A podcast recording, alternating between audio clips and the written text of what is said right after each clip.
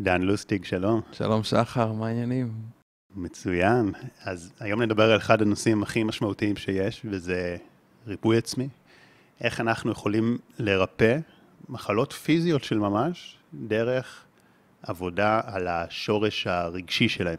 זה יהיה בעצם גם להבין מה הם אותם שורשים רגשיים, איך לזהות את השורש וגם איך ממש לעבוד איתו. בכוונה שלי, אני רוצה שאנשים מהשיחה הזאת יצאו, שהם יבינו איך ריפוי עובד, Mm-hmm. מה גורם באמת למחלות, או לפחות כמעט לכל המחלות, ומה אנחנו צריכים לעשות כבר עכשיו, מה אנחנו יכולים לעשות כדי לרפא את עצמנו. וזה נוגע גם לנושאים פיזיים, לבעיות פיזיות, מחלות כרוניות, בעיות קלות או בעיות קשות שאנחנו סובלים מהן ומייצרות איזושהי אי נוחות, וגם אי נוחות ברמה הנפשית, הרגשית.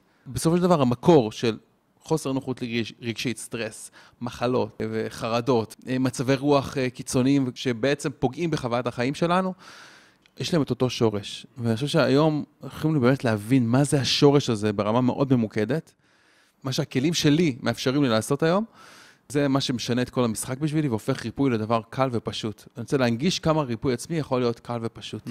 אז יודע מה, לפני שבכלל נגיע לדוגמאות ולהסברים, אתה אומר, הגוף יכול לרפא את עצמו. מה, מה זה אומר? בגוף שלנו יש מנגנוני ריפוי עצמי.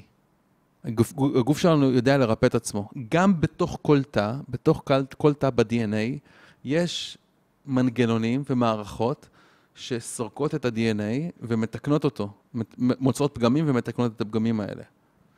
אם אנחנו נחתכים, אז הגוף שלנו יודע באורך פלא, קסום מאוד, להחזיר את הגוף למצב השלם שלו. יכולה להישאר צלקת, אבל הגוף מרפא את עצמו. ואותו דבר, בין אם אנחנו סובלים מבעיה כרונית, רגשית או פיזית, הגוף שלנו גם יכול לרפא את עצמו מהמצב הזה, כי יש בגוף מערכת ריפוי עצמית. והמערכת ריפוי העצמית הזאת, שכוללת בתוכה גם את מערכת החיסון שלנו וגם עוד הרבה מנגנונים אחרים, יודעת בעצם להחזיר את הגוף למצב הבריא שלו ולמצב התקין שלו. אז תראה, אני, אני חושב שאנשים יסכימו שאם הם רגועים, אז uh, המערכת החיסון שלהם חזקה יותר ופחות סיכוי לחטוף איזה שפעת, והם יודעים שאם הם נחתכים, אז הגוף יודע לרפא, אבל אנחנו יודעים שיש בעיות כרוניות שזה לא, לא כל כך פשוט להחלים מהם, וגם ש, שאפילו אנשים צעירים מתים מהם, או שסוחבים אותם כל החיים וסובלים מהם, וגם שהם ניסו, ניסו הכל. האם אתה חושב שגם שם הגוף יכול לרפא את עצמו, שיש איזשהו גבול ויש איזה... בהחלט. ומה שחשוב להבין, כדי לענות על השאלה הזאת, היא שנכון, יש לנו מערכת ריפוי עצמית של הגוף, אבל במקביל למערכת הזאת, יש לנו עוד מערכת. שהמערכת הזאת זה מנגנוני הסטרס ומנגנוני הדחק של הגוף.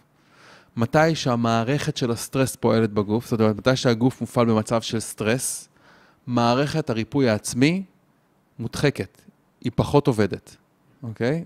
לא לגמרי לא עובדת, היא עדיין עובדת ברמה מסוימת, תלוי באופי של הסטרס, תלוי בעוצמה שלו. אנחנו יודעים במחקרים שמערכת החיסון שלנו לא עובדת בנוכחות של סטרס, ודרך אגב, אני לא נגד סטרס. סטרס זה דבר מאוד חשוב בחיים שלנו, אנחנו צריכים סטרס. סטרס זה חשוב לבריאות שלנו, לפוקוס שלנו, למיקוד שלנו. שמעתי בדרך לפה איזשהו פודקאסט על פוקוס, והוא אמר שמה שאחד מהגורמים החשובים מאוד לפוקוס בחיים זה אדרנלין. אדרנלין מופרש בגוף שלנו מתי שמנגנוני הסטרס של הגוף פועלים. הבעיה, אה, שמתי שהסטרס הזה נמשך לאורך זמן, וזה לרוב קורה באופן לא מודע. יש מנגנון, שמנגנון הסטרס של הגוף פועל לאורך זמן, הוא ישר מפעיל את הפיזיולוגיה שלנו, נכון? סטרס פעיל שאנחנו לחוצים עכשיו, מה קורה? קצב הלב עובד מהר יותר, הפה מתייבש, הריריות מתייבשות, הנשימה מתקצרת, הדם זורם החוצה ממערכת העיכול, משהו גם בפוקוס שלנו משתנה, הוא נהיה הרבה יותר ממוקד, אנחנו פחות שמים לב לדברים במרחב שלנו, אנחנו יותר מתמקדים בבעיה או בדבר אחד ספציפי, זה משפיע על כל הפיזיולוגיה של הגוף שלנו. אז אתה יודע, אנשים אומרים כאילו, רגע, אתה חושב שיש קשר בין גוף לנפש? ברור יש קשר בין גוף לנפש. כל פעם שמופעל אצלי סטרס בגוף, כל הגוף שלי מגיב. זה שאנחנו עושים בכלל את ההפרדה הזאת, אז ההפרדה הזאת בין גוף לנפש היא משהו מלאכותי. אתה יודע, בסופו של דבר, בן אדם יכול להקשיב לפודקאסטים, והכל טוב ויפה, והוא יכול להסכים גם למה שהוא מקשיב. מגיע יום אחד והוא מקבל מחלה. כן. ואז השאלה מה הוא עושה.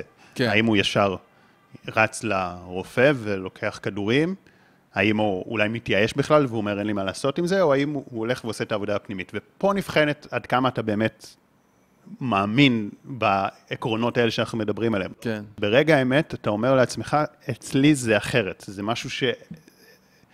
איך הוא יכול להיפטר? זה, זה עובדה שזה כרוני, עובדה שניסיתי, איך, איך הגוף יכול לרפא את עצמו? די, זה כבר, אה, כאילו, עובדה שאנשים מתים מזה, או עובדה שאנשים נשארים עם זה כל החיים, או, כן. או שזה מבנה של עצם, איך זה ישתנה? ירית עליהם מלא שאלות, אני אנסה לתת אה, תשובה אחת שאולי תתפור את כולם.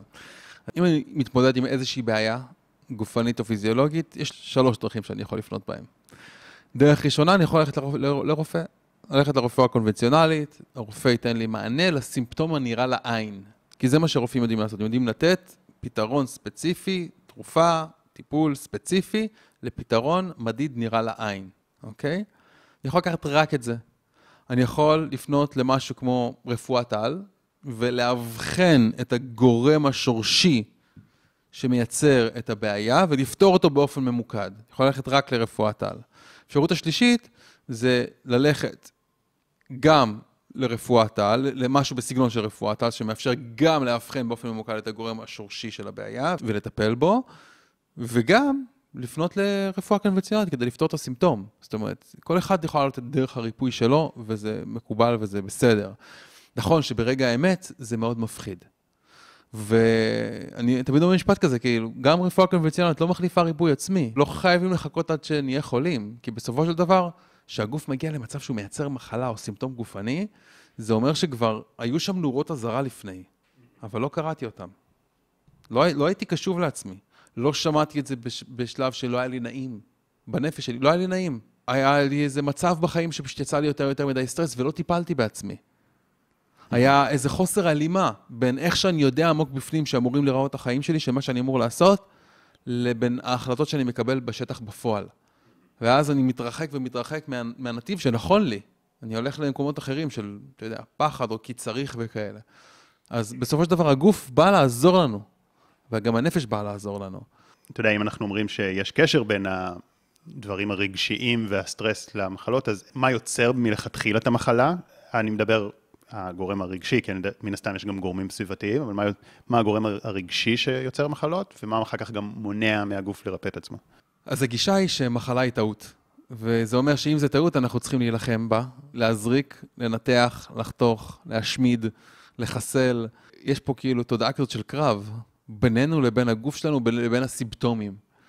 אבל בתכלס, אם אנחנו מסתכלים על הגוף שלנו, אז אנחנו יכולים לראות שוואי, יש פה מערכת כל כך, כל כך חכמה ואינטליגנטית, שהתפתחה במשך כל כך הרבה שנים, שעברה כל כך הרבה גלגולים, ששרדה כל כך הרבה אסונות ודברים, ואתה יודע, המערכות בגוף שלנו זה, זה אינטליגנציה מטורפת. להגיד שהגוף שלנו הוא עושה טעויות, זה כמו להגיד שהטבע עושה טעויות. והגוף שלנו הוא חלק מהטבע. בטבע אין טעויות. ולגישתי, כל בעיה או כל סימפטום גופני שקורה לנו, או כל מחלה, היא בעצם הניסיון של הגוף שלנו לעזור לנו להתמודד עם איזשהו איום נתפס בחיים שלנו. האיום הזה יכול להיות איום אמיתי וממשי, אבל ב-99% מהמקרים האיום הזה הוא לא באמת איום ממשי, לפחות לא בפרופורציות שאנחנו רואים אותו. זאת אומרת, זה הדרך של הגוף להתמודד עם איזשהו מצב שסטרס מתמשך בחיים שלנו. אז אם אנחנו מבינים שהמחלה היא לא באמת טעות של הגוף, ואנחנו מבינים שהגוף בא לסמן לנו משהו, אז בואו עכשיו ננסה להבין רגע אחד מה הגוף מנסה להגיד לנו. אני חושב שאחד מהדברים שהכי חשוב להגיד, והכי חשוב להבין, זה באמת איך מנגנון הסטרס של המוח שלנו עובד. כשאני הבנתי את הדבר הזה, אפשר לי להפוך ולהבין ריפוי עצמי, להפוך ריפוי עצמי למשהו שהוא קודם כל אפשרי והוא אפילו פשוט. אתה זוכר איפה היית בששמעת על אסון התאומים? לגמרי, כן. איפה היית? הייתי בבית, וממש, כן, זוכר את הבניין, הייתי, שיחקתי למטה. ואז כזה, ככה, ההורים שלנו קראו לנו, כאילו, אתם צריכים לראות כזה, כאילו, קרה משהו קיצוני. זה, נראה לי זה היה באיזה סביבות חמש בערב שעון ישראל. חמש בערב. תגיד, איך יכול להיות שאתה זוכר בדיוק איפה היית ברגע ספציפי בזמן, לפני יותר מ-20 שנה. כן, ועוד הייתי בן שבע או משהו והיית כזה. בן שבע. כן. כי זה אירוע מאוד קיצוני. כי מה שחווית באותו רגע היה אירוע שברפואת העם אנחנו קוראים לו יודין. יודין זה ראשי תיבות באנגלית. זה אירוע ספציפי בזמן, זה רגע ספציפי בזמן, שיש לו ארבעה תנאים מצטברים. שמתי שארבעת התנאים האלה קורים באותו זמן, באותו אירוע, מה שקורה, מופעל אצלנו מנגנון הסטרס של הגוף. יש סוויץ' במוח שמופעל. זה מה שמפעיל את מנגנון ה-fight or flight של המוח שלנו, שגם קוראים לזה המערכת הסימפתטית, וזה מה שגורם לגוף עכשיו להפריש הורמונים של סטרס. אה, ויותר מזה, כל המידע שספגנו בחושים שלנו במשך 15 שניות, פחות או יותר 15 שניות, כולל מה שהרגשנו, מה שראינו, שמענו, הערכנו, טעמנו, חשנו, הטון של הדברים, כל המידע הזה, הרגשי וגם המחשבות שלנו, נצרבות בתוך כדור של נוזלים באזור ספציפי במוח שלנו. ואפשר לראות את הכדור הזה בסריקות CT, זה נראה כמו טבעות, כי סריקות CT הופכים אותם לדו-מימד, נכון? אז ממש נראה כמו טבעות באזורים ספציפיים במוח שלנו. הזיכרונות האלה בעצם? אתה יכול לקרוא לזה הזיכרונות. אפשר להגיד שזה, אנשים קוראים לזה, רגע, זה טראומה? אז זה יכול להיות, בדרך כלל כשאומרים טראומה זה כאילו משהו כאילו תאונת דרכים, או איזשהו מקרה של אלימות מאוד קשה, או כאילו ממש אה, משהו מאוד מאוד חזק וגדול וגרנדיוזי. לא חייב להיות. יודין, כשאנחנו מדברים על יודין, אז אנחנו בעצם מדברים על אירוע, של מה זה ארבעת הפרמטרים? זה אירוע, זה רגע בחיים שהיה לא צפוי, דרמטי, יוצר תחושת בידוד, שאני לא יודע איך להתמודד איתו. אין לי תוכנית פעולה, אין לי אסטרטגיה. אני לא יודע איך להתמודד איתו. מה שקורה ברגע שקורה כזה רגע, מופעל על המנגנון של ה-fight or flight במוח שלי, וכל הגוף שלי עכשיו נכנס לסטרס. זאת אומרת, עכשיו אני לא עסוק בכל מיני דברים כלליים, אני ממוקד רק על הדבר הזה, והדבר הזה מטריד אותי. ויכול להיות שאני ממשיך עם החיים שלי, אבל באיזשהו מקום, ברקע, הדבר הזה ממשיך להיות שם. יש שם אנרגיה שמופעלת, ומה שקורה נוצרת כמו אנרגיה רגשית כלואה.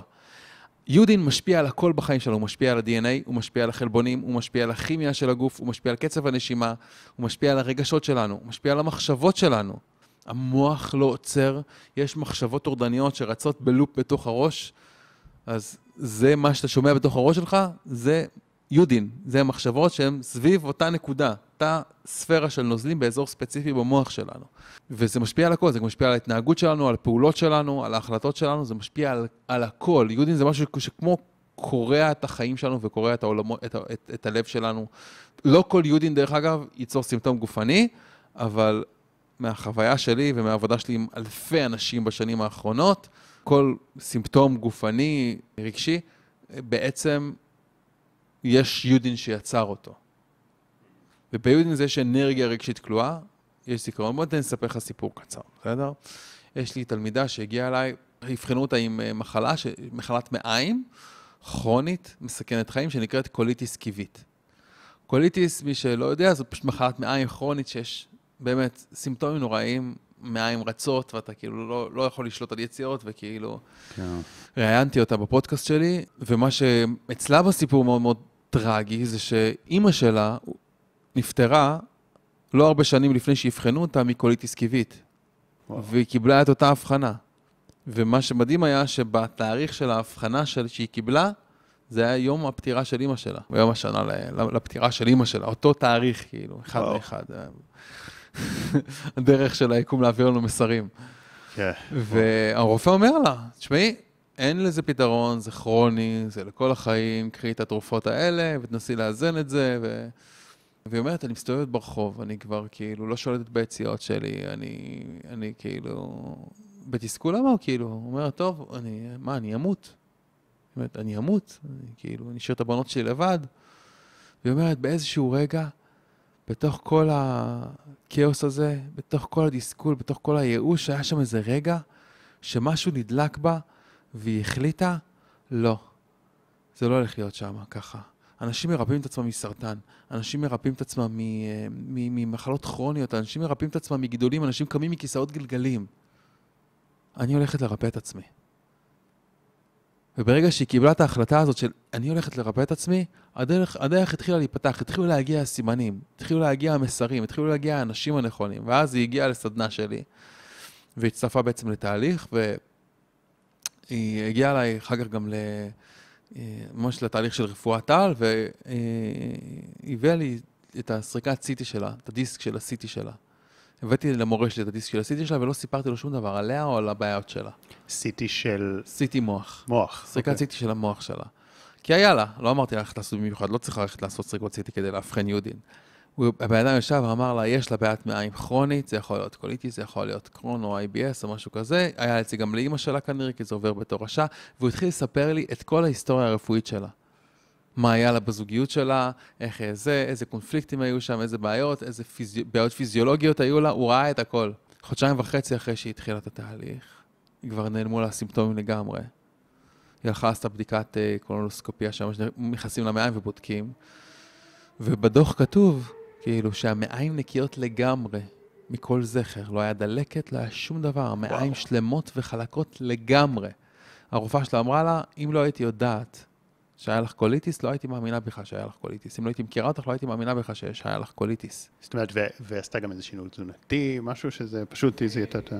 היה שם כמה יהודינים, היה שם סדרה של יהודינים, אה, והרבה הרבה מתח שהיה קשור לקונפליקטים שהיא חוותה בילדות מול אימא שלה, ומה שהיה שם זה, ישב שם המון המון המון כעס, כעס בלתי ניתן לעיכול.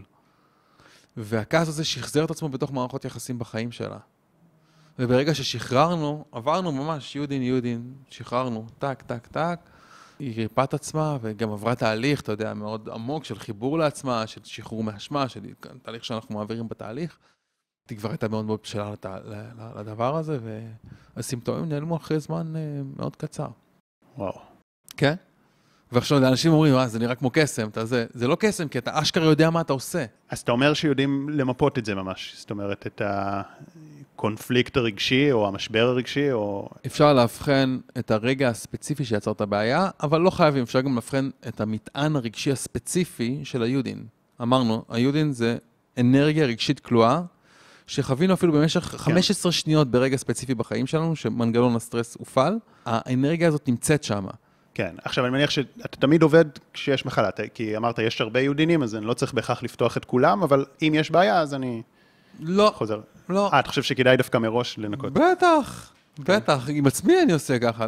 אני, רוב הזמן, רוב המוחלט של הזמן, כמעט כל הזמן, אני, אני בריא, בסדר? ממש טוב לי בגוף שלי. אם, לפעמים, אתה יודע, אני גם עובר את החיים, יש לי את מסע החיים שאני עובר. לפעמים אני סובל ממשהו, יש לי בעיה, חולה, היה לי קורונה לפני איזה כמה חודשים טובים. אחת המתנות הכי גדולות שקיבלתי, באמת. רפאתי את עצמי תוך שלושה ימים. גם נעזרתי בעוד כל מיני תהליכים ודברים, אבל ידעתי בדיוק מה קרה, למה יש לי את הבעיה הזאת, מה התכלית, מה השיעור שאני לומד פה. והחלטתי לשחרר את האנרגיה הרגשית הכלואה שיצרה את הבעיה הזאת, ולהשתדרג כבן אדם. יש לזה, אגב, איזושהי קורלציה, גם שהיא יחסית גבוהה, עם הסוג הזה של אה, ריאות ונשימה, או דם, אני לא אה, יודע. כמה. בטח. נושאים שקשורים למערכות, למערכת הנשימה של הגוף, כן. יש, זה תלוי איפה מערכת הנשימה. אומרים שבעצם זה לא רק מערכת הנשימה, אבל אני מניח ש... כן, תשמע, גם מתי שיש נגיפים שפעילים אצלנו. כן. בגוף שלנו, אז יש תפיסה כזאת של נגיף או חיידק או, או משהו כזה יוצר את המחלה. יש לי משהו במעיים, המעיים שלי כאילו, אני, כי יש לי וירוס, או יש לי את הדבר הזה כי יש לי וירוס. אז וירוס לא יוצר את המחלה. וירוס זה לא מה שיוצר את הבעיה. מה שיוצר את הבעיה זה סטרס. לווירוס יש תפקיד, הוא חלק מתהליך ההחלמה של הגוף, מתי שהווירוס פעיל. יש בתוך הגוף שלנו מלא מלא וירוסים, מלא חיידקים, כל הזמן. יש לנו בעצם יותר פעילות גנטית בגוף שלנו שהיא פעילות חיידקית ונגיפית מאשר פעילות של תאים אנושיים. כן. אה, אז, אז כל הזמן יש חיידקים מהכל, אבל מה שגורם למחלה זה לא נגיף וזה לא וירוס, זה מתח רגשי ספציפי שחווה. כן. אז בואו נדבר רגע על מה זה הקורלציות היותר ספציפיות שקשורות לדברים נגיפיים, כי אנחנו לפני החורף, ו... זאת אומרת, אם הם יחוו את זה במהלך החורף, אז על מה, מה הם צריכים באוטומט ללכת ולעשות את העבודה הפנימית אתה- כדי אתה- לראות יש, יש עוד הרבה דברים שאפשר לעשות ברמת של תזונה וחשיפה לשמש שהיא מאוד חשובה, ואורח חיים שהוא נכון, וספורט וכושר וכל הדברים האלה ברמת ההתנהגות הם מאוד מאוד נכונים. ההתמחות שלי מתעסקת ברמה הרגשית. אז ברמה הרגשית, בדרך כלל בחורף יש כזה נטייה להסתגרות ולהתבודדות mm-hmm. מהעולם, יש כזה winter is coming, דכדוך כזה. אם אנחנו מאוד אוהבים את זה וזה טוב לנו ואנחנו מרגישים את זה רגועים, אז אחלה. מה שאני כן תמיד מציע לעשות זה, קודם כל, לא צריך לחכות שתגיע איזה מחלה כדי לרפא את עצמנו. אוקיי? Okay? לעבור איזשהו תהליך משמעותי עם עצמי שמאפשר לי באמת לאבחן את החוסר דיוקים, את הדפוסים החוסמים שלי, את החסמים שלי, ולשחרר אותם כדי לחיות חיים שהם יותר בהלימה לעצמי ולי, מעלה את רמת האנרגיה בגוף שלי, בסדר? שרמת האנרגיה בח... בגוף שלי היא גבוהה, אז מערכת החיסון שלי עובדת יותר טוב. רמת אנרגיה נמוכה, שנגיד בנוכחות של סטרס, זה נכון שלפעמים מרגיש שבסטרס אנחנו באנרגיה גבוהה, אבל זה בגלל תוצאה של אדרנלין. Mm-hmm. זה לא באמת שבגוף יש אנרגיה גבוהה. בגוף יש כאילו עכשיו דחף של אנרגיה כדי שתעשה דברים, אבל זה בא על חשבון מערכות אחרות ודברים אחרים. אתה יודע, זה, זה קטע, כי אני כבר אענה בהזדמנות זו להרבה אנשים ששואלים את השאלה. אומרים לי, אתה יודע, אני עושה מדיטציה ונרדם. כן. הם חושבים שאולי איזו סיבה למה הם נרדמים דווקא בקטע הזה, אז אם הם תמיד עושים מדיטציה ואף פעם לא נרדמים, ובמדיטציה מסוימת כל פעם נרדמים באותה נקודה, אוקיי, אולי יש פה משהו שתת המודע שלהם לא רוצה לשמוע. אבל זה 1% מהמקרים. בדרך כלל, הם פשוט לא ישנים מספיק, או שאין להם מספיק אנרגיה, וספציפית מדיטציה מורידה להם את האנדרנלין, אז הם נרדמים. והם אומרים, מה, אבל אני, אני כל היום לא עייף, אז למה, אז אני לא מבין למה אני נרדם. אז כאילו, הם כן עייפים, פשוט מרוב הסטרס זה מהיר. ואז כשהם לרגע נרפים, אז אוטומטית הם נרדמים. זה גם בהחלט, בהחלט, בהחלט יכולה להיות הסיבה. עוד סיבה יכולה להיות ללמה נרדמים במדיטציה, זה בגלל שמתי שאנחנו נכנסים למדיטציה, אנחנו בעצם מאטים את קצב פעילות המוח. אנחנו עוברים מגלי בטא, שזה הגלים שעכשיו אנחנו מתפקדים בהם, לגלי אלפא, שזה קצב איטי יותר, שזה כבר יותר כזה חלום בהקיץ, שאנחנו מתחילים, זה, זה הגלים בתכלס של המדיטציה. מה קורה כשאנחנו הולכים לישון ונרדמים? אנחנו עוצמים את העיניים, ו... קצב פעילות המוח שלנו יורד. כן. היופי ש, שאם אתה עושה מדיטציה, אבל ש, שיש לך רמת חיוניות גבוהה, אז אתה מאוד רגוע, כן. ובו זמנית מאוד ערני. כן. ואז אתה חד. נכון. אם אתה עייף ואתה חי על אדרנלין, כן. אז אתה נרדם. כשאתה בא ועובד עם איזושהי בעיה כזאת, יש איזושהי מחלה, איך אתה מזהה את השורש הרגשי? האם על ידי המתודולוגיה, שהרי עובדה ששלחת למורה והוא ישר ידע לזהות, כי יש כל מיני סימנים, כן. ו... או שאתה יותר כזה מתחבר לאינטואיציה ולתת מודע שלך ונותן לו להעלות את התשובות. יש בעצם שתי סוגים של אבחון. יש אבחון מלמעלה למטה ויש אבחון מלמטה למעלה, אוקיי? שאם למטה, למטה זה התת מודע, בסדר? Mm-hmm. מלמעלה למטה זה אומר שאני מגיע עם הידע של אתה מספר לי על הסימפטום שלך, אני יודע לקשר את זה לכל מיני דברים, אני עובד על ציר הזמן, ואז אני יכול לשאול אותך שאלה מאוד מאוד ספציפית, מה קרה בתאריך הזה, או ביום הזה והזה, או בתקופה הזאת והזאת, שהרגשת ככה וככה וככה וככה, מה, מה קרה בזמן הזה? Mm-hmm. ובגלל שיודין זה משהו שנצרב בזיכרון, זוכר, אתה זוכר את אסון התאומים איפה היית לפני 20 ומשהו שנה, אז הידע עולה, היודין עולה. כן. אפשר לעלות על היודין ככה. זאת דרך אחת, אבל תמיד אני אשים, אקח את, את הניתוח הרציונלי, אני אשים בצד. ואז אני אגיד לך לעצום עיניים ולהוציא את המידע מתוך הגוף. כן. כי המידע שלך נמצא שם. אני לא זה שיתקשר לך או ייכנס לתוך התת המודע שלי ויעביר לך את המידע. אני אעזור לך להתחבר לתת המודע שלך או להתחבר לגוף שלך ולדבר איתו. כי תת המודע שלך רוצה לרפא את עצמו, הגוף שלך רוצה להגיע לריפוי, הנפש רוצה להגיע לריפוי. ואם שואלים את השאלות הנכונות, אז המידע יכול לעלות. יש דפוסים שחוזרים על עצמם אצל כל האנשים, אבל בסופו של דבר, התשובה היא אינדיבידואלית, ואתה יודע להתחבר אליה באופן כן, אינטואיטיבי. כן, ואתה יודע, שאני יודע רפואת על, אז אני יכול לקשר בין, כן. בין זה לזה, זה יכול להסתדר לי, האם באמת עלינו על הגור... כן, זה מכוון אותך, כי גם כן. לפעמים, אם גם אתה לא מבלשט את עצמך, כי יש גם היגיון, נכון. יש כן. גם היגיון למה הגוף מגיב כמו שהוא מגיב. זאת אומרת, גם במקרים של בעיות אור כרוניות, אני יודע שזה קשור לקונפליקט הפרדה, כי הגוף מנסה לעזור לי להתנתק ממשהו, או להתמודד עם מטען רגשי שקשור למשהו שנקרעתי ממנו, שכבת העור החיצונית. כל הבעיות עור, גם האסתמה של העור, אה, זה או שלכל אחת מהן יש את הייחודיות שלה. כל הבעיות שהן קשורות לשכבת האפידרמיס. אז mm. כן, האסתמה של העור, atopic dermatitis, אה, יש לי איזה פרק שלם בפודקאסט שלי, ריפוי עצמי. כן. אקנה זה טיפה שונה, כי אקנה זה שכבת עור עמוקה יותר, זה נושא שהוא שונה מהפרדה. בוא ניגע גם עוד קצת בעיכול ובמיגרנות, בא לי ככה, דברים נפוצים. אז עיכול, אוקיי. אמרת משהו של כעס, אבל יש... לא, לא רק כעס. עיכול זה תלוי. איפה. יש אה, שתי חצאים, אפשר לחלק את מערכת העיכול שלנו לשתיים, כן? החלק העליון, כל מה שנכנס עד הקיבה, עד היציאה של הקיבה, זה החלק העליון, ויש את החלק התחתון, שכל מה שממשיך אחרי. כל התכלית של מערכת העיכול שלנו, מה שהיא יודעת לעשות ברמה הביולוגית, זה להכניס ולהוציא. להכניס אוכל, נכון, ולהוציא אוכל. זה התפקיד שלה, להכניס אוכל ולהוציא אוכל. כמובן, גם לפרק אותו, למיין אותו, יש פה תהליכים מאוד מורכבים שעושים בעיקר חיידקי המעיים שלנו. וכמו שהגוף שלנו מעכל אוכל, הוא גם מעכל מידע. נגיד, דברים שקשורים, לצ- נגיד, צרבות, למשל. מה זה צרבות? צרבות, יש ב- בקצה העליון של הקיבה שלנו, יש שסתום, כן? זה שריר שבטונוס שלו, במצב הרגיל שלו, הוא סגור, אוקיי? הוא נפתח מתי שאנחנו בולעים. כן, יש פעילות גלית של הוושט, הוא נפתח מתי שאנחנו בולעים. אם יש לי יודין שקשור לתחושת חרטה, משהו שאני מתחרט עליו, מה שקורה, הגוף מבין, בלעתי משהו, הכנסתי משהו לחיים שלי, הכנסתי משהו אליי, שמעתי משהו, הגיע לפיסת מידע שאני מתחרט ששמעתי אותה. פעם הייתה לי מישהי עם צרבות שהחרטה שלה הייתה על זה שהיא הכניסה את חמתה לבית שלה בחגים. כל פעם היא מכניסה את חמתה וכל המשפחה שלה לבית בחגים, והיא מתחרטת על זה, והיא אוכלת עצמה בצרבות, למה? ואז מה שקורה, נפתח השסתום, ואז עולים מיצי קיבה, כי הקיבה מאוד מאוד חומצית, וזה שורף את הוושט. לי היו צרבות, אחרי שהייתי אוכל אוכל מסוים, והייתי אומר, התחרטתי שאכלתי את זה, כי אני יודע שזה יעשה לי צרבת. אוקיי? אז אכלתי איזה משהו, אמרתי, לא הייתי צריך לאכול את זה, לא הייתי צריך לאכול את זה, ואז הגוף ישר נפתח, כאילו. למה זה נפתח? כי הוא אומר, וואי, בלעתם, הכנסתי משהו לא... הגוף מבין מה שאני אומר, מה שאני חושב, הגוף שומע. אוקיי, הכנסתי משהו לא טוב, אני צריך לעזור להוציא את זה, אז יש את הריפלוקס הזה. זה דוגמה של מערכת העיכול. שמעתי איזה פיסת מידע שאני לא, רוצה, לא יכול להכניס פנימה. וכל החלק התחתון זה דברים שקשור להוציא החוצה. זה בתכלס נושא, זה יכול להיות בן אדם, רגע, מטען רגשי, שאני פשוט לא מסוגל לעכל.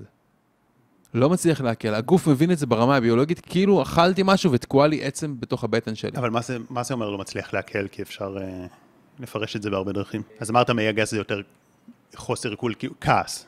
דברים שאני רוצה להוציא מהחיים שלי. זה יכול להיות משהו מחורבן שאני רוצה להוציא מהחיים שלי ולא יכול. דוגמה, עשיתי אתמול שיחה עם אה, איזה מורה בינלאומי, אה, שהוא ריפא את עצמו גם מקוליטיס, אה, מקוליטיס כרוני, והוא אמר, שה... וכשסיפרתי לו את זה, הוא אמר, תגיד, זה גם קשור לארגון שהייתי רוצה להוציא מהחיים שלי? אז הוא נגיד, הוא עבד בחברת, בחברות הפארמה, הוא רוקח, הוא היה רוקח לפחות, היום הוא מורה כאילו אדיר לשיטות טיפול אלטרנטיביות, אבל אה, הוא היה רוקח בתוך חברת תרופות מאוד מאוד גדולה. הוא רצה מצד אחד להוציא את הארגון הזה מהחיים שלו, הוא רצה להוציא את השיט הזה מהחיים שלו, אבל הוא פשוט לא היה מסוגל, כי הדבר הזה פרנס אותו, ואפילו פרנס אותו מאוד מאוד טוב. אז פה אתה מתאר לי אז- סוג של קונפליקט. אז זה ממש גוש, כאילו, אתה יודע, הקונפליקט שם יכול להיות כאילו שהוא בא, שהבוס, הוא ראה את ה... הוא בא והבוס שלו צעק עליו. בוס שלו צעק, שטף אותו בצעקות. רגע לא צפוי, דרמטי, יוצר תחושת בידוד כי אני מרגיש לבד, הייתי חלק ופתאום אני מרגיש שצועקים עליי בתוך המקום הזה, אני מרגיש נפרד, ואין לי מושג איך אני מתמודד עם הדבר הזה. יכול להיות שאני רוצה להביע את הכעס שלי, אבל אני לא יכול להביע את הכעס שלי כי אני מפחד על המקום שלי. או יכול להיות שגדלתי בבית שבו אסור היה להביע כעס. אז מה אני עושה? אני שומר את הכעס הזה בבטן. ומה הבטן מבינה? הגוף ברמה הביולוגית מבין, כי כמו שהגוף מעכל מזון, הוא גם מעכל מידע. יש פה גוש שאני פשוט לא מסוגל לעכל. זה כמו עצם שתקועה לי פה בתוך הבטן. אם יש עצם שתקועה בתוך הבטן, אני צריך פה לייצר יותר תאים. אני כאילו עוצר את הזרימה של המעיים, אז יש עצירות, ועכשיו, כי, כי יש סטרס ויש מתח שלא יקרע לי את המעיים, וש, אז יש עצירות, וכדי לספוג כמה שיותר, עכשיו בגלל שאני במצב, של, במצב חירום כביכול, רוצה, הגוף רוצה לספוג כמה שיותר אנרגיה ונוזלים שהוא יכול מהאוכל ש, שהוא צורך פנימה. אז זה גם יכול להיות אה, התלבטויות בעצם, או שזה... כי זה סוג של התלבטות גם, מה ש... ההתלבטות היא תוצר, היא כמו תוצר לוואי של יהודין. יכול- יכולה להיות, כאילו, אתה יודע, אם, כי יש פה קונפליקט, זה העניין. העניין פה זה הקונפליקט. מצד אחד אני רוצה לעזוב את המקום הזה, מצד שני אני לא רוצה לאבד את המשכורת שלי. מצד אחד אני רוצה להגיד לבן אדם הזה את הדבר הזה והזה, ומצד שני אני לא רוצה שיקבל תגובה ש... כן, לא, זה לא תמיד קונפליקט, אבל... כי לפעמים זה, נגיד כמו, לפעמים יש זיכרון שהוא הוא סתם מאוד כואב. אתה לא מתלבט בו, הוא פשוט אבל... כן, נכון, דחייה או כן. משהו כזה. אתה לא מתלבט, אבל זה כואב. כן, אז אתה אומר שהבטן יכולה להיות גם קשורה לקונפליקטים כאלה, של כן. או... מה אצלך הרגשת? אנשים יקרים, מיד נמשיך בפרק. רק רציתי לספר לכם, שאם אתם אוהבים את הפודקאסט, אני מזמין אתכם להצטרף בחינם אל קבוצת הוואטסאפ הסגורה, שבה אני שולח פעם בשבוע משפט השראה, פלוס תוכן מעצים ואיכותי. קישור ההצטרפות נמצא בתיאור למטה. וגם מזמין אתכם לעקוב באינסטגרם ובטיק טוק. שם תוכלו למצוא סרטונים ממוקדים וככה לצרוך תוכן משמעותי שתורם להתפתחות שלכם באופן יומיומי. ואם גם בא לכם לשתף את הפרק בסטורי ולתייג אותי, תדעו שאני תמיד משתף גם אצלי, ואני מאוד מעריך ומוקיר את השיתופים שלכם. זה עוזר לי להגיע לעוד אנשים ונותן לי מוטיבציה להמשיך להשקיע ולייצר את התכנים הכי איכותיים שאני יכול. מודה לכם על ההאזנה והתמיכה, ואנחנו ממשיכים. היה לי איזה עניין בבטן, ומשהו אה, דומה האמת, שעד שלא יצאתי מאיזה מקום מסוים, איזה, שכאילו שהיה לי איזושהי התלבטות. זה פחות היה איזו תחושה רעה, או שמישהו צעק עליי, אבל יותר כאילו ההתלבטות. כן, מצד אחד. שהיא הייתה לי קשה, ו... ועד שלא הלכתי על הדבר שהייתי אמור יותר לעשות אותו, אז הבטן שלי עשתה לי בעיות. ואחר כך גם כל פעם ש... שוב, ככה סטיתי מהדרך שלי, או שנכנסתי לכזה התלבטויות, שהבטן חזרה לי. ככה נתנה לי את ה... דווקא אני מנסה להגיד להם, בסדר, אני... כן. תני לי מסרים אחרים, לא צריך ככה. כן, אבל אה, כנראה יש כן, דברים כי ש... כן. אתה יודע, את הבטן אתה מרגיש, ולפעמים לא קל להרגיש את הרצון של הלב שלנו. כשהגעת כילד לעולם, שחר, מאוד ידעת מה אתה רוצה בחיים האלה. ידעת מה נכון לך ומה לא נכון לך. ידעת, אני אוהב את הגלנט הזאת, אני לא אוהב את הגלנט הזאת. אני רוצה לאכול את המנה הזאת, אני לא רוצה לאכול את האוכל הזה. אתה מאוד מאוד מחובר לעצמך. כולנו, כשהיינו ילדים, היינו מאוד מאוד מחוברים לעצמנו. אבל לאט לאט התחלנו לספוג כל מיני התניות מההורים שלנו, מהסביבה שגדלנו בה. אתה לא יכול ללכת על זה, אתה צריך לאכול ככה, אתה צריך להתנהג ככה, זאת אומרת, ככה עיצבו את החיים שלנו. לפי צריך ולא לפי מה שאני באמת באמת רוצה. ואז כאנשים בוגרים, אני שומע את הקול הפנימי שלי, שאני יודע מה אני רוצה ומה נכון לי, וביחד איתו אני שומע מלא פחדים, את הקולות של ההורים שלי, את הקולות של הסביבה שלי, שפשוט עושים לי הרבה הרבה רעש ומסיטים אותי מהדרך שלי. בסופו של דבר, המקום שאנחנו רוצים לשאוף אליו ולהגיע אליו, זה מקום שבו אני חי בהלימה לרצון הפנימי והרצון העמוק שלי. והוא יכול להשתנות, וזה בסדר. כי החיים הם דינמיים, אני אמור להשתנות ואני אמור להיות קשוב לעצמי. ולפי דעתי, מתי שאנחנו סובלים מאיזושהי בעיה גופנית, אז זה פשוט קריאה של הגוף שלנו כן, להיות יותר בהלימה לעצמנו. לגמרי. זה היה שם סיפור רציני, אז כן. אז, אז כשנכנסתי פנימה, אז קודם כל עבדתי ממש בדיוק על הנושא שתיארת, הדבר הזה שגרם לי להתניות מסוימות, ש...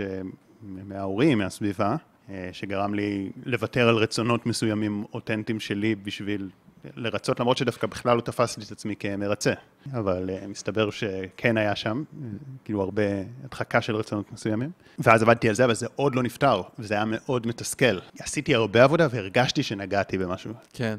בהתחלה נגעתי בדברים, ולא הייתי בטוח אם נגעתי בדבר הנכון או לא, אבל אז הרגשתי שהגעתי. וזה עוד לא נפתר, כי הבנתי שעדיין היו פחדים מסוימים שהשפיעו לי על קבלת ההחלטות, פחדים לא רציונליים, כן. ורק ברגע שהתגברתי על הפחד הזה, אז זה נפתר. אבל כן היה הכרחי קודם לעשות גם את העבודה היותר שורשית כדי לעשות את זה בפועל, אבל זה היה צריך אצלי את שניהם. בטח, רוב המקרים זה ככה. אנחנו רוצים גם להביא את השינוי הזה לתוך החיים שלנו, כדי לעצב לנו סביבת חיים שנכון לנו לחיות בה. אני עוצר רגע, כי בשלב הזה דן העביר אותי תהליך אישי, שלקח הרבה זמן, וחשבנו שזה לא יהיה נכון לשים את כולו בפודקאסט, כי זה פשוט ארוך מדי, לכן חתכנו משם רק את ה-highlights. ומה שאתם תראו בדקות הקרובות, זה פשוט חיתוכים של הרגעים המרכזיים מהתהליך שדן העביר אותי. ממשיכים. זאת אומרת, זו בעיה פיזיולוגית, שמתי שאתה מזיז את הברך, הגיד משפשף שם את ה... משהו בפיזיולוגיה של הברך לא יושב 100, כן, כמו שהוא צריך לשבת. כן. אז תראה, אני יודע שנושאים של אה, גידים ועצמות, הם קשורים לקונפליקטים שקשורים למוח האמצעי שלנו. זה אומר שזה, התוכן של הקונפליקט הוא קשור לנושא של ערך עצמי או מסוגלות. אם אנחנו מסתכלים זה גם במרפקים או שזה רק בברכיים? הרגשתי את זה גם במרפק ממש לאחרונה, אוקיי, אבל זה התחיל בברכיים. כן. זה בערך ימין או שמאל, או שהתחיל בשתיהם ביחד? בשתיהן, אבל בימין יותר. בימין יותר. אתה יכול למחוא כפיים רגע? אתה מוחבט ימין, זאת אומרת יד ימין על שמאל. זה אומר שצד ימין אצלך זה הצד שקשור לקריירה, זה הצד שקשור יותר לצד הזכרי שלך, לטריטוריה שהיא מחוץ לבית. דברים שקשורים לברך זה דברים שקשורים לפעמים ללקום וללכת, או לתחרות, או למקום שאני רוצה להתקדם או לעשות איזשהו צעד מסוים בחיים שלי, וזה קשור לנושא של ערך עצמי ומסוגלות. אז אני רוצה לשאול מה קרה ב-2020, לקראת סוף 2020, שהיה שם רגע לא צפוי, דרמטי, שיוצר תחושת בידוד, שגרם גרם לך להרגיש לבד, שלא ידעת איך להתמודד איתו, מה לעשות, שהרגשת שמשהו בערך העצמי שלך מושפע, או שאתה רוצה לעשות פעולה מסוימת ולא מסוגל. כן, קודם כל אני חושב שזה מדויק, אני חושב רגע עם עצמי, אם אני כאילו רוצה פה... לשתף- לפתוח לא, את זה. כן, לא, לא בגלל שאני מתבייש, בגלל שזה כולל עוד אנשים. כן. זה התחיל לי די ביחד עם הבטן, ואני חושב שאותו דבר שכשעשיתי את הפעולה הזאת, זה פתר לי את הבטן, אז הייתי שכיר, כאילו, למרות שכבר עשיתי את היוטיוב, והבנתי כבר, אחרי הסגר, שפתאום, זה נתן לי כזה טיים-אאוט כזה, פתאום התחלתי יותר להשקיע ביוטיוב, העליתי סרטון כל שבוע, ראיתי איך אני מתפתח, איך אני... מה אני עושה? כאילו, למה אני לא עושה את זה? אבל היו לי כל מיני אה, פחדים, זאת אומרת, גם אהבתי את המקום שעבדתי בו, הייתי משמעותי, חברים. מה היה הרגע הכי דרמטי בכל הדבר הזה? בכל המהלך הזה של היציאה משם? היה סגר, נתן לי איזה, כאילו, רגע, כן. הכניס אותי פנימה, הביא לי את התובנה, כאילו, כן. הבנתי שם. זאת אומרת, לפני זה כזה, היו לי רצונות, אבל לא היה לי זמן לחשוב, כי אחרי אוקיי, שעומסים מדי. הגיע הסגר, הבנת את ההבנה. הבנתי, ואז קיבלתי החלטה. הלכתי, אמרתי את זה, שכנעו אותי להישאר, פורמט אחר קצת. אוקיי. והרגשתי שזה גם, שזה דבר נכון, וגם כאילו באיזשהו מקום, כאילו פתאום שזה נהיה אמיתי, פתאום שזה נהיה לגמרי לעזוב, אז כן פחדתי, וכן רציתי להישאר, זה גם היה אפילו מעבר למקום עבודה ולכלל האנשים. זה גם אלא- בית קצת. כן, והקשר גם עם הבן אדם הספציפי. ותגיד, מה אתה מרגיש היום ביחס לקשר עם הבן אדם הספציפי הזה? עכשיו אני מרגיש כאילו די נקי עם זה, פשוט היום זה במקום אחר, כי הדבר הוא, לדעתי נפתר. אוקיי, הוא נפטר, אבל, יש שם עוד אבל יש שם איזושהי איזה משהו ש, דינמיקה. שהיה לפני אותו דבר, זה פשוט משחזר את זה באותן צורות. מעולה, מעולה, כאילו, מעולה. כל פעם בצורה מתקדמת יותר. מעולה. אתה יודע, קח כמה נשימות עמוקות, שחר, מעולה. לאט לאט תן לראש שלך להירגע, מעולה. אתה רוצה שתיקח את כל תשומת הלב מהמוח אל הלב, כי הלב שלך יודע. אני רוצה שעם הלב ממש תסרוק את הרגליים, את הברכיים, את המפרקים שם. איפה בגוף שלך האנרגיה לא זורמת, שזה ההתחלה של כל החולשה הזאת בבטן.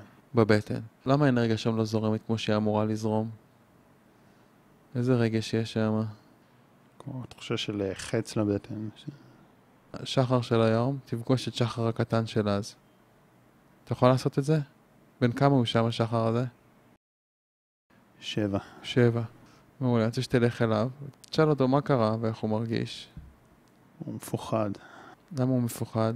מה מפחיד אותו? חושש מהכל, לדבר, ל... זאת אומרת, אה, הוא לא אומר כלום. תשאל אותו מה הוא רוצה שיקרה שם. או אפילו לא, אפילו לא יודע שאפשר אחרת. צריך להסביר לו מעולה. שיש עוד אפשרויות בכלל. כן. תשאל אותו מה הוא רוצה שיקרה שם. היה רוצה להרגיש טוב. מעולה. עמוק בפנים בלב שלו הוא... הוא יודע מה להגיד, יודע מה לעשות, יודע איך להתנהל, נכון? מהמם. מה צריך שיקרה שם כדי שהוא יוכל לראות את עצמו שם? זה פשוט איזה משהו מאוד עמוק שהוא מקטין את עצמו שהוא לא... האם זה בטוח לא להיות שם מחובר לעצמו? זה בטוח. מה צריך שיקרה כדי שהוא יראה את עצמו כחזק? אתה לא יודע אם הוא היה טוב בספורט. אולי הוא יכול להיות טוב בספורט עכשיו.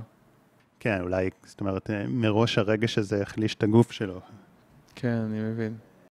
זאת אומרת שהוא, שהוא חשב אולי שהוא היה חלש וזה יצר לו את הרגש, אבל זה הרבה יותר הפוך הפחד, החשש הזה, איפה הוא בגוף? בבטן. בבטן. עכשיו. אני מרגיש את זה. מעולה, אני שואל אותך שחר של היום, תגיד, האנרגיה הזאת בבטן, הפחד והחשש הזה בבטן, זאת האנרגיה שלך או שלקחת אותה? לקחתי אותה, אה, איזה חבר. שחר של היום, כן עובד לך להחזיק את האנרגיה הזאת בחיים שלך, כן או לא? לא, לא. היום אתה מסכים לשחרר אותה? מסכים. מעולה. אני רוצה שתדמיין שאתה יוצא כמו חצי מטר מאחורי הגוף שלך ואתה מסתכל על עצמך מבחוץ. מהמם. מעולה, תגיד לי, שחר, לאיזה בן אדם הפכת להיות בגלל האנרגיה הזאת? וואי, זה לא ממצה את עצמו, מקטין את עצמו, פיזית אה, רגיש יותר. אני מזמין אותך עכשיו לדמיין שאתה פשוט טס אחורה בציר הזמן לפני שכל האנרגיה הזאת נבראה. עכשיו שהאנרגיה הזאת כבר לא בחיים שלך.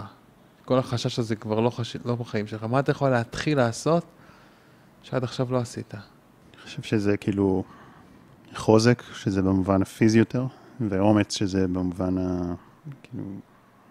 פעולות. מעולה. אתה יכול להרגיש אנרגיה חדשה בלב שלך? האנרגיה הזאת נעימה לך?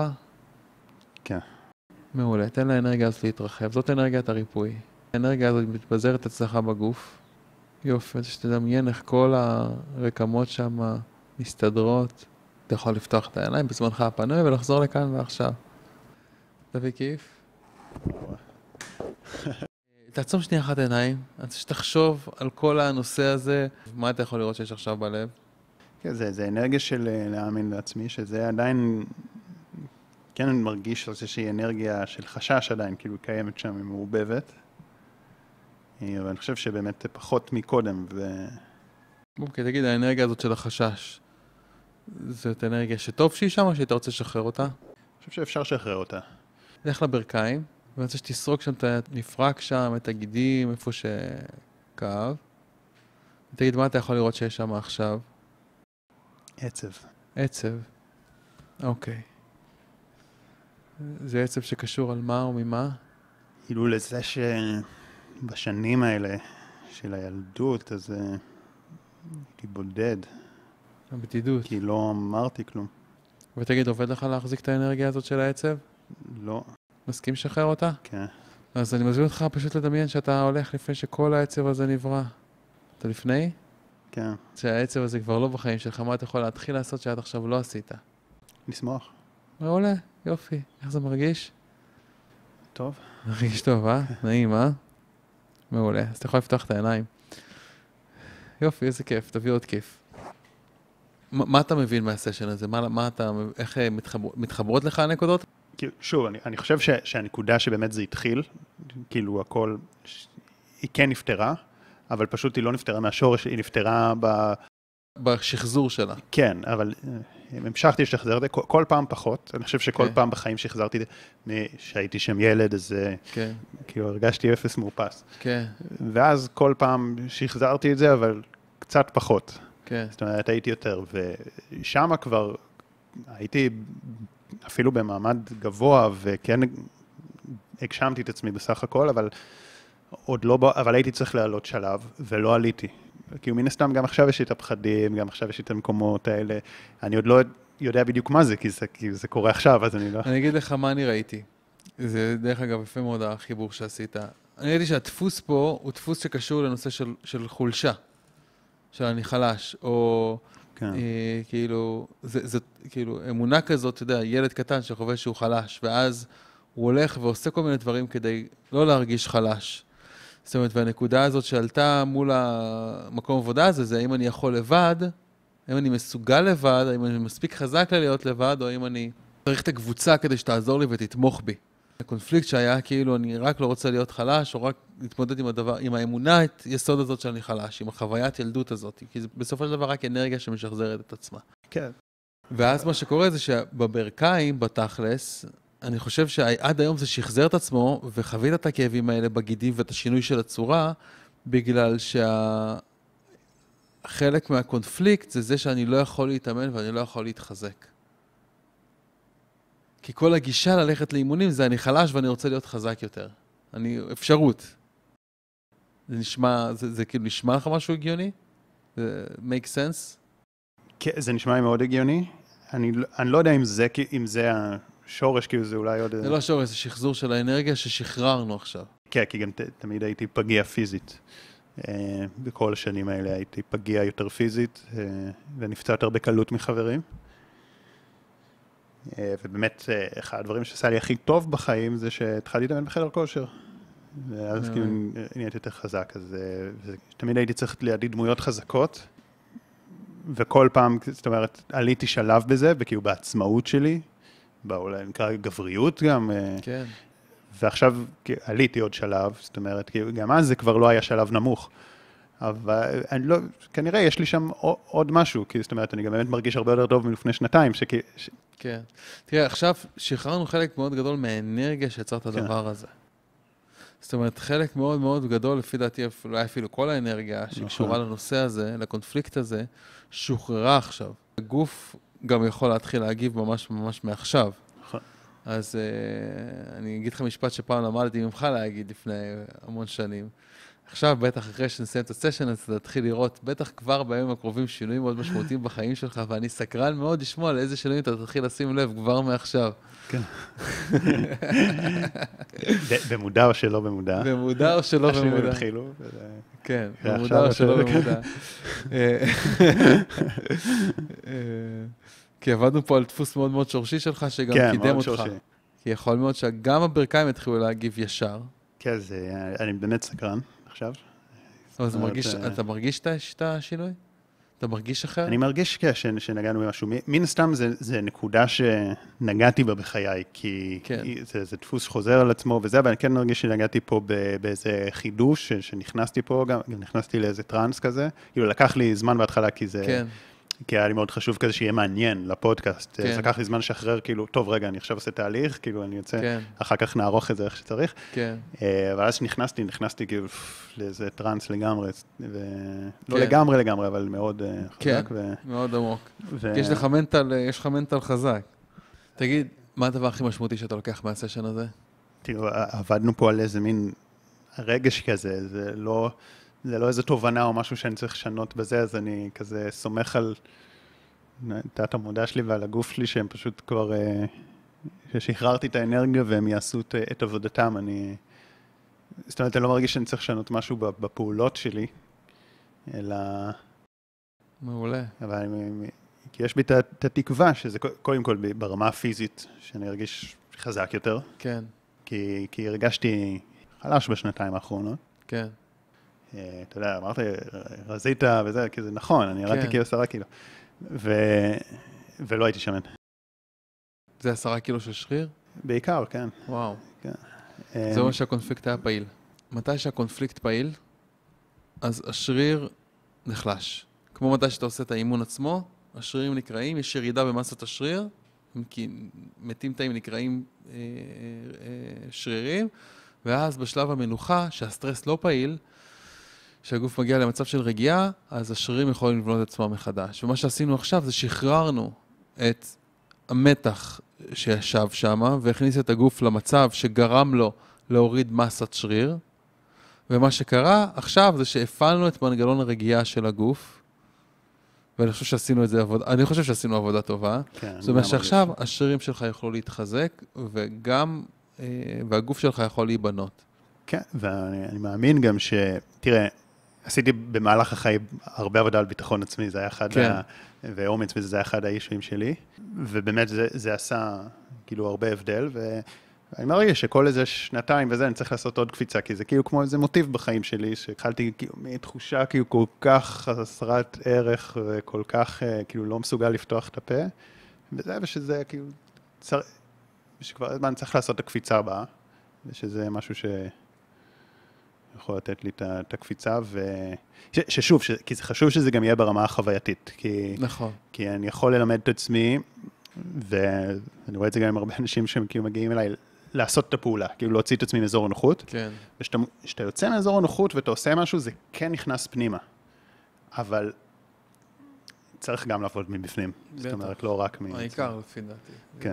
זה כן. זה ה-20 אחוז של העבודה שמייצר את ה-80 אחוז של כן, כי אז התוצאה. אתה- כי אז אתה יוצא מאזור הנוחות וזה משפיע. כן. כשאתה יוצא מאזור הנוחות זה משפיע פנימה, אבל חייבים לנקות משהו כדי שזה יבוא בלי לחץ ובכיף כן. ובאנרגיה זורמת. אתה יודע, הייתה שאלה שרשמתי לעצמי, אבל אני חושב שכבר די קיבלתי את התשובה, אבל זה כאילו אחד הדברים שקשים בגוף ונפש, זה שאומרים לאנשים, יש לך סטרס. הסטרס גורם למחלות. תוריד את הסטרס, אבל יופי. מן הסתם, כמו שאמרת, ככל שאתה אוכל יותר בריא, ככל שאתה נח יותר, ישן טוב, חי רגוע, ברור שתהיה יותר בריא. כי אני חושב ששנינו מסכימים על זה במאה אחוז, אבל אתה מביא פה גם עוד משהו של להגיע לאיזה נקודה ספציפית, שאם נשחרר אותה, זה כאילו פשוט מאוד יקל על הגוף. ברור שעדיין צריך לאכול בריא, ועדיין צריך... זה, כן, כן. אבל, כאילו, אבל אני חושב שגם אם נגיע לנקודות האלה, אז גם יהיה לנו יותר קל יש את לאכול יותר בריא. העבודה ולהיות הכללית יותר ללא. הורדת סטרס בחיים שלנו, שהיא חשובה, והיא בפני עצמה. עדיפה, נכון. ודרך אגב, כשאנחנו בתקופות שבהן אנחנו עייפים יותר, אנחנו יותר פגיעים לסטרס כן. שייכנס לתוך החיים שלנו. אז בכלל, את כל רמת האנרגיה של הגוף, לישון טוב, לאכול טוב, להתאמן טוב. כאילו בעצם גם הרבה מהסטרס שיש לנו בחיים, ונגיד אם לבן אדם יש מחשבות טורדניות או חרדות, אז הוא גם יכול לעשות עבודה כזאת. כן, כי המקור של מחשבות טורדניות וחרדות זה יודין. כן. ואם אנחנו יודעים לאבחן יודין ולפתור אותו בצורה מהירה ועמוקה, אז uh, אנחנו יכולים להשתחרר מהרבה הרבה הרבה מתח וסטרס מיותר, שבעצם נמצא לנו בתת עמודה ומנהל אותנו בלי שאנחנו אפילו שמים לב. כן. בצורה שהיא מהירה מאוד. ואז זה רווח כפול. כן. אז בוא ניתן איזה סיכום כזה של כמה עקרונות של מה הבן אדם מעולה. אה, אז צריך אם לעשות. אני רוצה לרפא את עצמי, אני צריך לעבור שלושה שלבים לגישתי, בסדר? שלב הראשון, אני רוצה קודם כל לאבחן את היודין, לאבחן מה בדיוק יצר לי את המתח הזה בתוך החיים שלי. אני יכול לאבחן את זה לרמת העניין, אבל מה, ש, מה שאני באמת רוצה לראות, אני רוצה לראות את איך הדבר הזה בא לידי ביטוי בצורה רוחבית בחיים שלי, מה האנרגיה הרגשית הכלואה שאני משחזר אותה, ואם אני יכול להבין את זה ולראות את זה, אז קודם כל, רק להבין את זה הרבה פעמים ולראות את זה, עושה לי הרבה הרבה שכל בחיים, כי פתאום אני יכול לראות את הדפוס מבחוץ ולא דרך העיניים של הדפוס הזה. ואז אני יכול לבחור אחרת. השלב השני זה לשחרר בצורה ממוקדת את האנרגיה הרגשית הכלואה, שאת זה אפשר לעשות עם כלים כמו שחווינו עכשיו פה ביחד. יש לי כלי שנקרא שחרור מהיר, שבאמת מאפשר לשחרר את הדבר הזה באמת תוך כמה דקות בודדות מהרגע שהבחנו אותו. מהמם. ואחרי שאנחנו משחררים את האנרגיה הרגשית הכלואה, מה שקורה זה שהגוף עושה את הסוויץ' בין מצב של סטרס או מתח, בעצם עכשיו מערכת הריפוי של הגוף יכולה להתחיל לעבוד. ועכשיו, ששחררנו את האנרגיה הרגשית הכלואה, ויש לנו יותר שקט פנימי, אני יכול גם לעצב יותר את החיים שלי בהלימה למה שנכון לי. זה הכלי. מעבר לזה צריך גם מסגרת. כי יש לנו הרבה יודינים שחווינו בחיים שלנו, והרבה פעמים גם יושבים אחד על השני. זאת אומרת, לפעמים יש יודין ספציפי, הוא הסלע הגדול שיושב בנפש שלנו, ומעליו יש כל מיני בולדרים וסלעים ואבנים. אז אנחנו צריכים איזושהי מסגרת של עבודה שבה אנחנו נוכל להתחיל לשחרר את האבנים האלה. כן. בעבודה עצמית אפשר להתחיל לעבוד על הדברים האלה שנמצאים שם על פני השטח, ולאט לאט להגיע לדבר הגדול, כי בדרך כלל זה נבנה. יש אנשים שכבר מאוד בשלים, כן. שהם נכון. בשלים לבוא ולשחרר את הסלע הזה. אני מאמין שמאוד נכון לעבוד עם קבוצה מתי שמשחררים את הסלע הזה, כי זה נכון שתהיה סביבך קבוצה של אנשים שתתמוך בך בתוך התהליך שלך, כן. כי יש לזה כוח מאוד מאוד חזק. גם באחד על אחד זה מדהימים שאפשר לעבור. כי בסופו של דבר, אני רוצה לחזור לעצמי, לחיבור שלי לעצמי. שאני משחרר ומקלף מעצמי כל כך הרבה יודינים, כל כך הרבה דפוסים חוסים, כל כך הרבה תדמיות שהייתי צריך להלביש על עצמי, אני יכול שוב לשמוע את עצמי, וכשאני שומע את עצמי אני יכול לקבל החלטות בהלימה לעצמי. וכן, לפעמים זה מצריך אומץ, לחיות, לעצב לעצמי את החיים בהלימה למי שאני. אבל זה ההבדל בין להיות במצב שאני מושפע בחיים שלי למצב שבו אני משפיע. מושפע ממחלות, מבעיות, מסטרס, ממתחים, ממה שעשו לי, ממה שקרה לי, למצב שבו אני אשכרה יודע איך לשחרר ולרפא את עצמי. אם מישהו שמע את זה ורוצה לרפא את עצמו, בגוף או בנפש, איך הוא יכול לעבור תהליך שהוא לומד איך לרפא את עצמו ובפועל עושה את זה? אז יש לי תהליך שנקרא תהליך השלם לריפוי עצמי. אה, אם אתה רוצה, אני אשאיר פה פרטים, אפשר כזה להירשם, לקבל את כל הפרטים על התהליך, וגם על הדרך לקבל איזשהו סרטון הדרכה שבו אני ממש מסביר את העקרונות של ריפוי עצמי בצורה מאוד מאוד חדה וממוקדת, ומראה ממש דוגמאות חיות של איך ריפוי עצמי קורה, עם תמונות ו- וסרטונים והדרכה מגניבה כזאת. מי שמגיע דרך ה- מהקהילה שלך, או מי שרואה את הסרטון הזה, תן לו איזושהי הטבה מיוחדת, זה קוד של בונוס למתנה. סבבה, כן, אז אה, נשים בתיאור, מה, איך נקרא, שחר פשוט.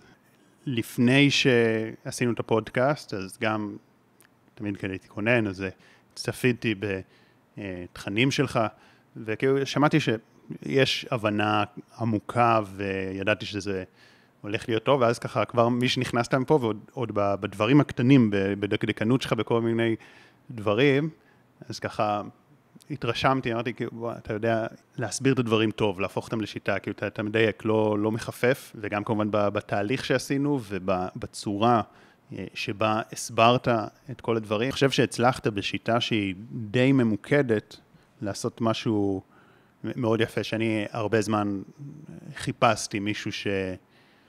יודע לעשות את זה כדי שאני אוכל להמליץ לאנשים, כי זה נושא שאני מדבר עליו הרבה ואני מאוד מאמין בו, ו, ואני גם יודע שהוא קיים, אבל זה לא קל לבנות איזושהי אה, שיטה, איזושהי מתודולוגיה שהיא ככה באמת עוזרת לאחוז מאוד גבוה של, ה, של אנשים. כי בסוף זה, זה לא מדע מדויק, זה כן מאוד אינדיבידואלי, ו, ואני חושב שהצלחת לעשות פה משהו מאוד יפה, ושיש לך את היכולות לזה, אז בגלל זה אני שמח גם אה, אה, להמליץ לאנשים להיכנס ו...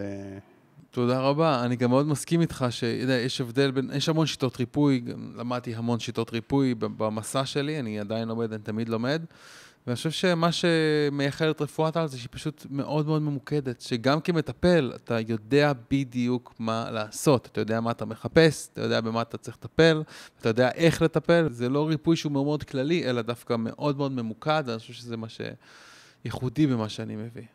כן, לגמרי. טוב, ואני עוד אעדכן. סקרן באמת לשמוע על איזה שינויים אתה כבר תתחיל לשים לב כבר מעכשיו, שחר.